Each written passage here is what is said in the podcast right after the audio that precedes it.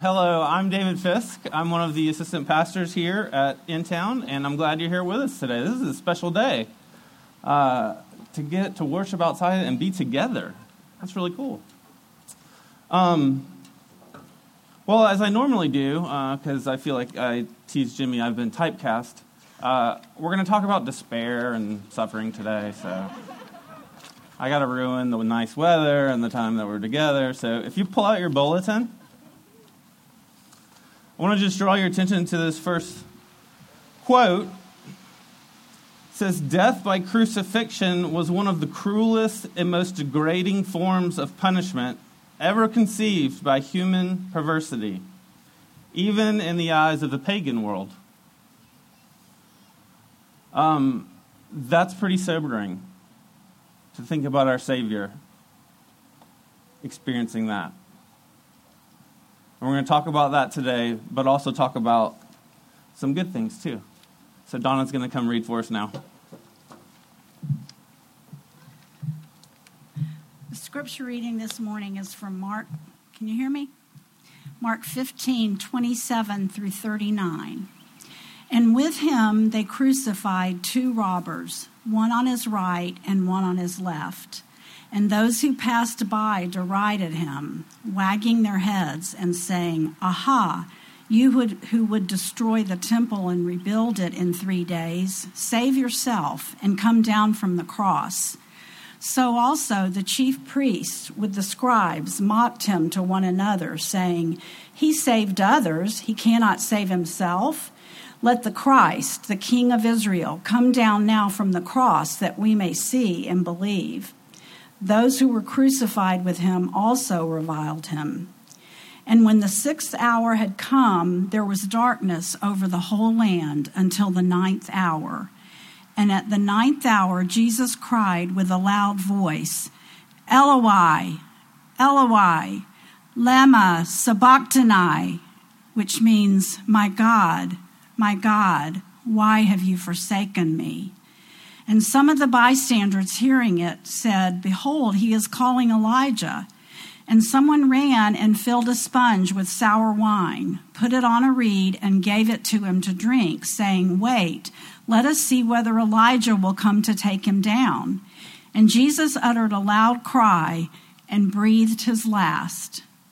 And the curtain of the temple was torn in two from top to bottom. And when the centurion who stood facing him saw that in this way he breathed his last, he said, Truly, this man was the Son of God. This is the word of the Lord.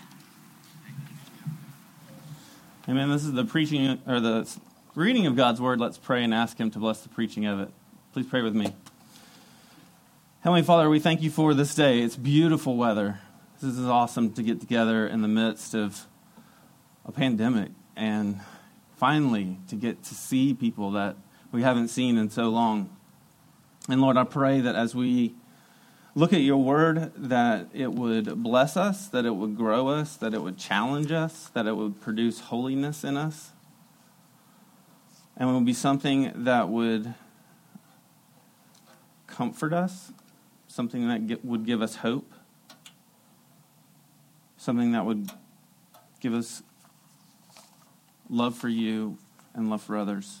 We pray that you would do this in the name of Jesus. Amen. All right, I'm worried that my papers are going to fly away. So, Wynton Marsalis. Wynton Marsalis. He is a musician. He's in a band. He's a composer. He's a teacher. But he's really known for being one of the best jazz trumpeters.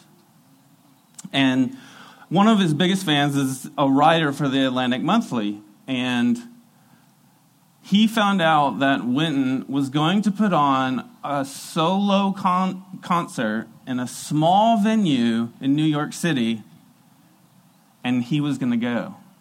And he got a ticket and it was just the rare of the rarest concerts, right? Because here's this great tr- jazz trumpeter, and he's going to give this incredible performance. And he's playing uh, throughout the, the concert, and he's just nailing it. right? He's nailing his, his performance. He's nailing his performance. And as he comes down to the end, he says, Okay, I'm going to finish with a ballad. And so he starts to play that ballad. It's beautiful, it's wonderful. And it's coming down to the last three or four notes. And all of a sudden, somebody's cell phone rings. And it's not one of the like cool rings, it's one of the like electronic, singy, songy beats, you know? And the Atlantic, Atlantic Monthly writer that was there wrote down magic ruined. And he said he was crushed because it was like this performance was incredible and then it got ruined. This performance, like, I'm, I'm never going to ever have an opportunity to see Wynton Marsalis in a, in a solo act in a little small concert in New York City. It's almost like he was hopeless. You and I know what that feels like. It's called despair. When you kind of take this deep sadness, but you combine it with hopelessness, you have despair. And you can understand that. Oh, thank you. Perfect. I feel like fourth grade again, like a clipboard. But you and I understand what that hopelessness feels like. You and I understand because when you have a medical condition and can't do anything about it, you feel that. When you have a child with a medical condition and you can't do anything, you're powerless, you feel that. When you have a job that you really wish you could change and the window for changing is slowly dying, you feel that. When you're sitting at home by yourself, eating your dinner alone, longing for a relationship and thinking, I'm never going to get married, I'm losing hope. When you desire to grow spiritually and yet you just keep failing again and again and again. And you feel hopeless. Or someone dies. And you know that you can never hug them again. It breaks your heart. George Floyd got justice this week. But Daunte Wright a black man got shot and killed. A 13 year old Latino boy was shot and killed. And it's like, we just had the Philemon Project, and we're all excited, and then George Floyd, and then the two, two people getting shot. And I'm like, are, are we ever going to have racial reconciliation? Like, I feel hopeless right now. This is overwhelming. We feel that despair. We also feel it because you are where you are, right? You also feel it because we have all been living through a pandemic for a year, right?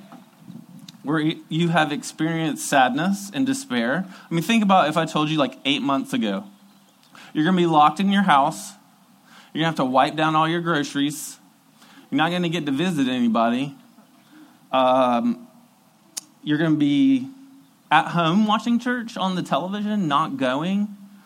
But when you do get to go, you can't sing. All the while, we're waiting for are we ever going to get a vaccination for COVID? Like, is it ever going to come? When's it going to come? And when is life going to get back to normal? And there was almost like this despair of like, is it ever going to get made? Well, okay, now it, it's made. Now, am I, am I ever going to get it? Like, how long is this going to be? And I, I want us to say, I think a lot of times we don't want to admit that we feel sadness, that we feel hopelessness, because we have shame of it. Like it's, it's uncomfortable. It's something we don't like to talk about because it hurts. But then also, we just shame ourselves thinking, I'm a horrible person for having to take my sadness to my friend or to feel hopeless. Like I'm not a good Christian if I'm not if I don't have hope. Right? If I'm in despair, is God going to really love me? And I wish, this is what I wish, I wish we could all just stop pretending that we're not hurting. I wish we could stop pretending that not, that all of us here are hurting. I wish we could be honest about the ways that we're sad, the ways that we are hopeless, the ways that we are in despair. Even in this beautiful weather, even in this beautiful time together, I know that there are hurts and pains in your life. And what I want is for us to stop pretending and stop wallowing in shame as well. Because the truth is, if you don't feel it, you're not going to heal it. I read that in a counseling book this week. if you don't feel it, you're not going to heal it. I feel like that should be a t shirt, you know? But seriously, if you don't like feel your sadness or grieve your hurt in your life, you're not gonna you're not gonna heal from it. And so you have to understand the climax of the gospel is the crucifixion and the resurrection. It's got both. It's got Jesus' humiliation, but also his exaltation. And so this morning, this is the reality that we live in. And so, what do we do with our despair? What do we do? Well, let's look at this passage. And it's a passage of Jesus' crucifixion, and it really is a passage of despair and horror and humiliation. But there's something else there. There's something else that's good that's there. So let's look at these first three. Let's look at these three groups of people in the passage. First, you have the robbers, right? You think of the robbers, you're like, oh, they probably like broke into someone's house and took their computer. Like, no, this is much, much worse. Robbers in that time were considered people who would have ruthlessly used force and violence on other people. And this is who Jesus is crucified with. This is the one that Jesus gets centered between these robbers. I mean, it's just, just this gross injustice that Jesus comes to save, and instead he's killed. And these two men who are bad people are like mocking him as they die. How messed up is that? Right? Then you have the passerbys. It says, And those who passed by derided him, wagging their heads and saying, Aha, you who would destroy the temple and rebuild it in three days, save yourself and come on down from the cross. These are people who would have been going by. They would have known about Jesus because everybody knew about him in Jerusalem. They were probably on their way to the Passover, or they were just there to watch like the latest thing that's going on in their city. And they would have stopped and kind of taken the scene and they would have just judged him and contempt. So much contempt. Just, you're so bad, I'm just shaking my head at you and I hate you. So much contempt. They're hurling abuse at him. Hey, I thought you were going to break, I thought you were going to destroy the temple and build it back up. Why don't you come on down? You're supposed to be the king. You're supposed to be the Savior. Why don't you do a miracle? You can save other people, you can't save yourself. They're mocking him. They're, they're talking trash to him. Right? Well, then you have a third group the chief priests. You see this in verses 31 and 32. So also the chief priests with the scribes mocked him to one another, saying, He saved others, he cannot save himself. Let the Christ, the King of Israel, come down now from the cross, that we may see and believe. Don't think of them as chief priests like replace those two words with senior pastors and scribes, assi- elders. right? It's the leaders of the church. They're so delighted to see this man crucified, humiliated on the cross. And they get so caught up in it that they join in in their anger. They join in and you know insulting him. Come on, king. Come on, bad boy. Why don't you do it? Why don't you come down? Do a miracle. You're supposed to be this great, incredible Savior. You're dying. You're a fraud. Jesus is mocked by senior pastors and church elders and passerbys and people who were there excited to see him die and by robbers who were in the midst of dying right next to him. Like he's mocked and insulted and just talked trash to by them.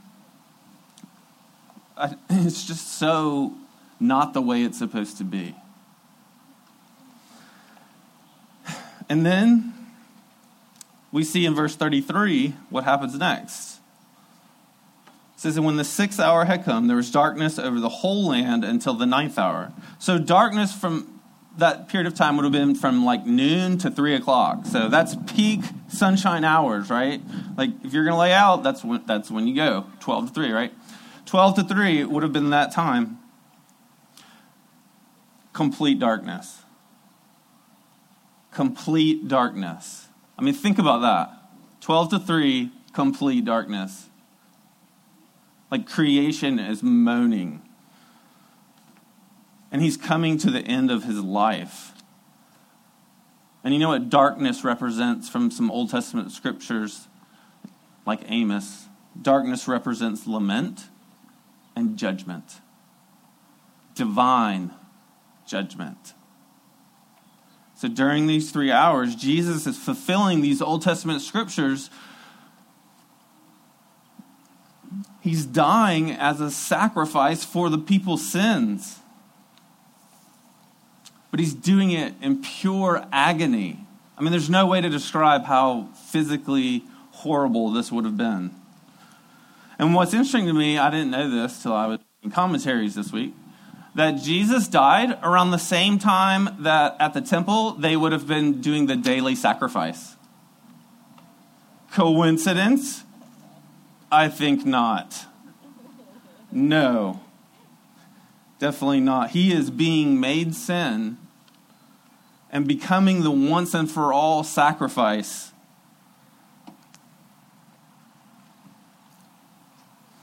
The once and for all sacrifice who paid the price for us betraying God.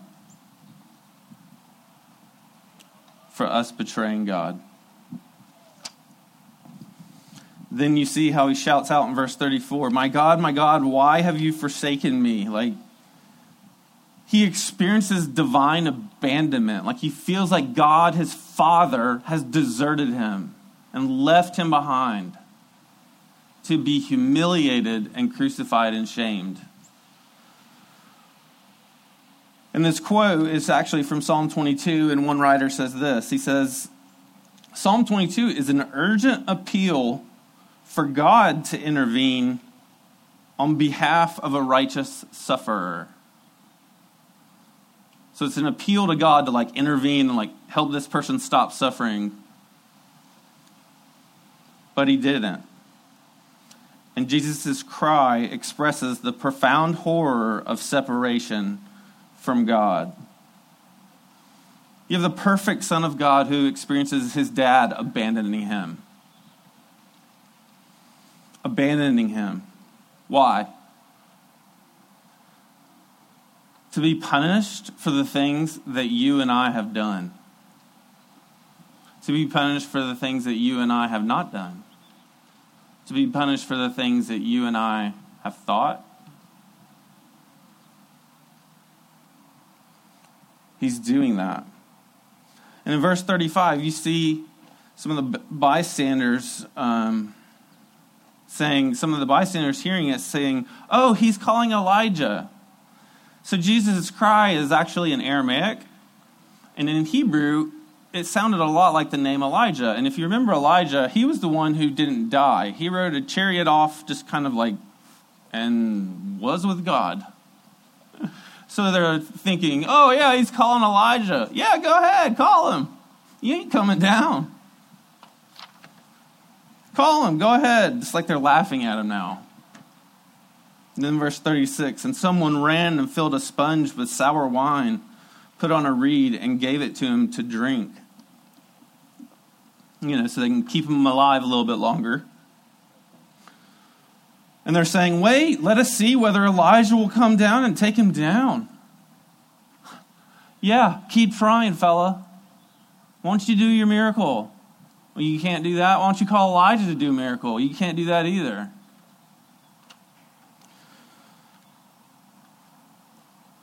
Then verse 37. And Jesus uttered a loud cry and breathed his last. Jesus dies. This is the most upside down, backwards moment in all of eternity. I'm not being dramatic or hyperbolic right now. I'm being serious. This is the most upside down moment in eternity.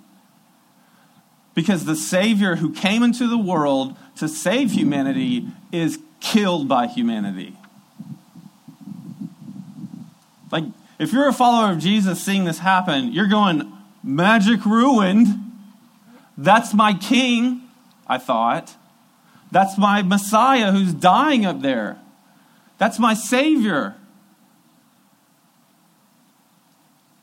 And there would have been a lot of sadness and hopelessness and despair.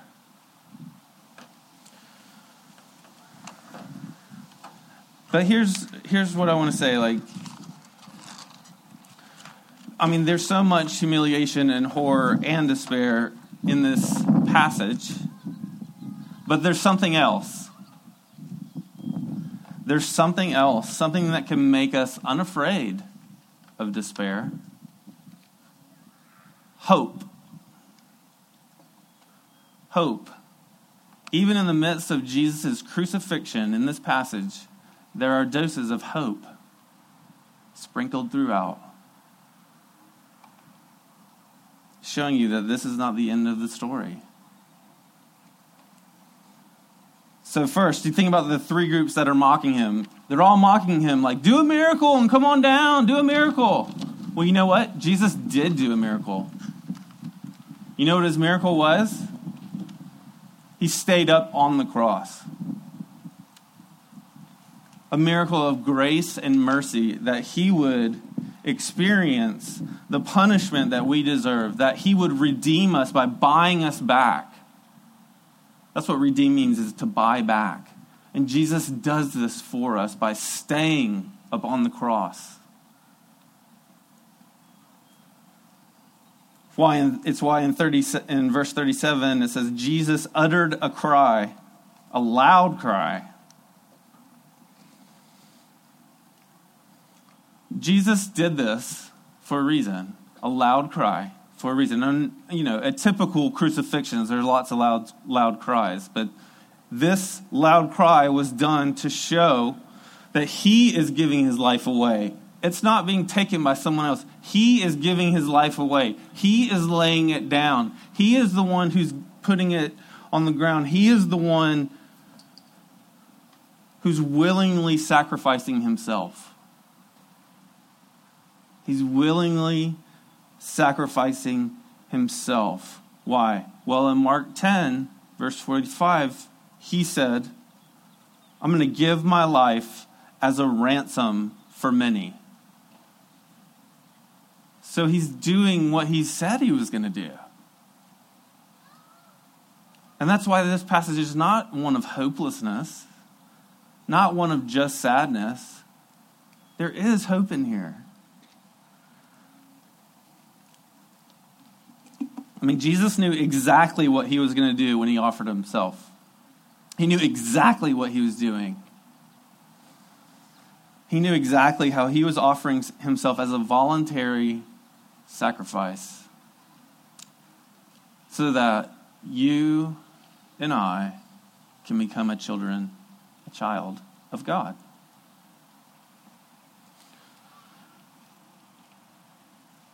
And here's the thing He also does it because He knows it's not the end of the story. He knows it's not the end of His story. Look at verse 38. It says, And the curtain of the temple was torn in two from top to bottom. This is right when Jesus has died. I mean, could you imagine like working in the temple and then all of a sudden this huge curtain just rips in half out of nowhere? What is he doing? He's taking down the barrier, he's giving you access to the most holy place, he's giving you access to God. Jesus is laying down his life, tearing the curtain, separating that that separated the holy place from the most holy place. He says, That's now gone because of my once and for all sacrifice. And you get to have access to God by His grace, by His mercy. And I thought it was interesting. Why did it, like why do they have to be like so specific on it tore from the top to the bottom? You know? Well, a human could have reached the bottom of that thing and torn it. But the way that the te- temple was set up, only God could have done that. Only God would have had the power to be at that spot and do it the way that it happened and torn from the top to the bottom.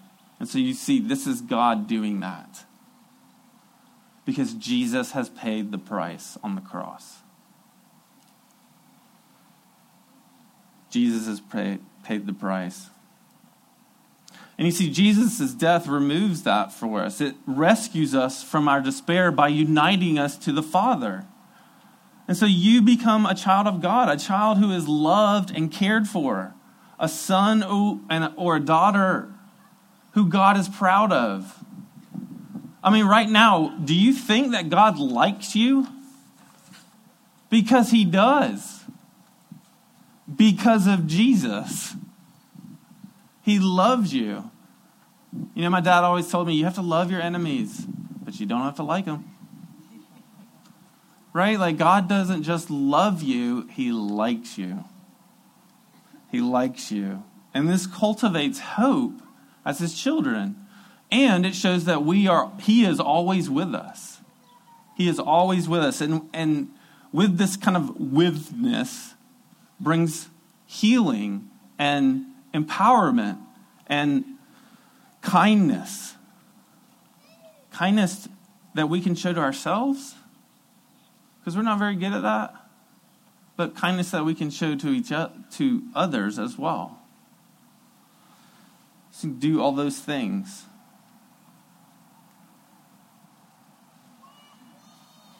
And so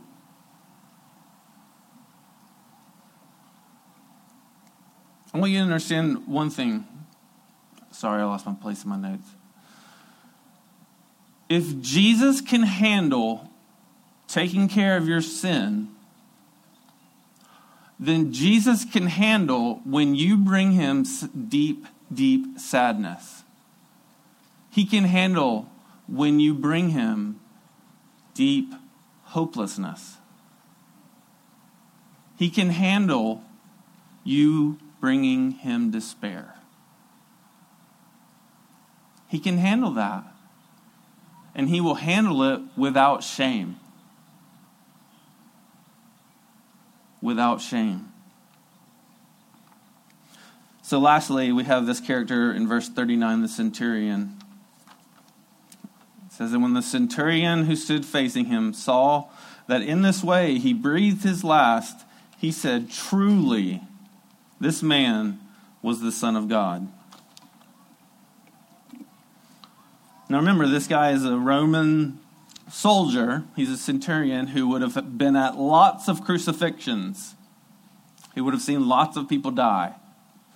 And his sole duty was to watch Jesus and make sure someone didn't help him get down or that he got down. That was his job. You had one job. Like, that's your job. Don't let Jesus down. And his job,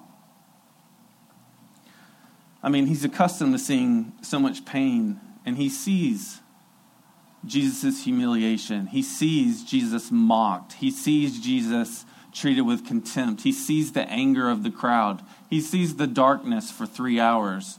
He sees it all. And what is his response? Truly.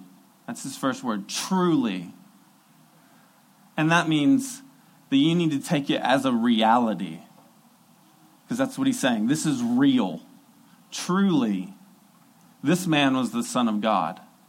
And for a Roman Gentile to say that, he would have been saying something to the equivalent of this is one of the most important men ever. And so he's saying this is real, this is true. And Jesus' crucifixion is so powerful that it convinced and assured this Roman Gentile soldier that he indeed was the Son of God. How much more would the disciples have, have had assurance and hope because they saw the resurrection? How much more do you and I have that we are past the resurrection and we have the whole Bible and can look back at all the ways that Jesus' crucifixion fulfilled Old Testament prophecy? It gives us hope. It shows us that Jesus can do what he wants to do, which is to save and redeem. He wants to get, give us hope. I'm to come back to Wynton now in his performance. I said that he's playing his trumpet, you know. This is an air trumpet, by the way. Uh, he's playing his trumpet he hears a cell phone go off and his eyebrows go up. And he pauses. And then he plays it on his trumpet. Plays it. Plays it again. Plays it again. Starts to riff on it a little bit. Plays it again. Goes up a key. Goes down. Speeds up. Slows down improvs on it. He's a jazz trumpeter, remember? He improvs on it and brings it back to his final few notes of his ballad. You see, the magic wasn't ruined. Like he took the mistake of the cell phone and he rewove it back into something beautiful, into his own ballad.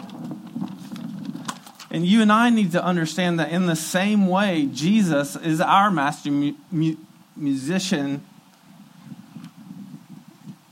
Jesus is our master musician who can take our despair and reweave it back into hope, back into beautiful music.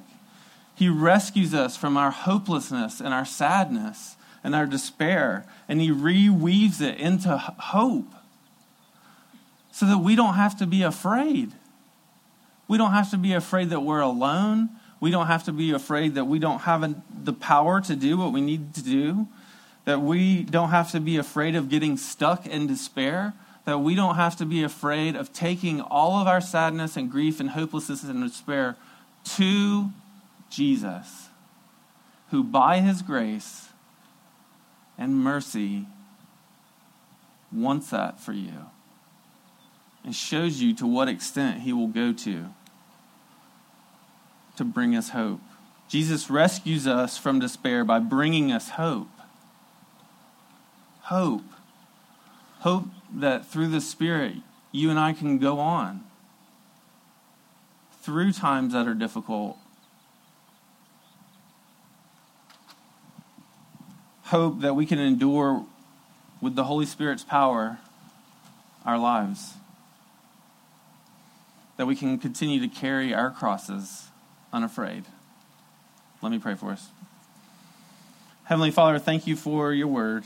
Thank you that we can see your goodness even in a very hard, dark passage. We thank you that you would send us your Son to die as a ransom for our sins. We did not deserve that. We did not earn it, it was by your sheer grace and mercy. And we thank you and praise you for that. We thank you, Jesus, that you would experience so much humiliation and death for a bunch of people who had betrayed your Father. Thank you for the sacrifice that you made. And we pray, Holy Spirit, that you would make your presence known to all of us and that you would bring us hope. You know that we are all hurting in some way to varying degrees, and we pray that you would bring hope to all of those situations, to all of our lives, and use us in a way that brings holiness and goodness and kindness into the world. That we might bring fruit for ourselves and for others. Thank you for your word. That even though there are dark, hard passages, you sprinkle hope into them. And we pray in Jesus' name. Amen.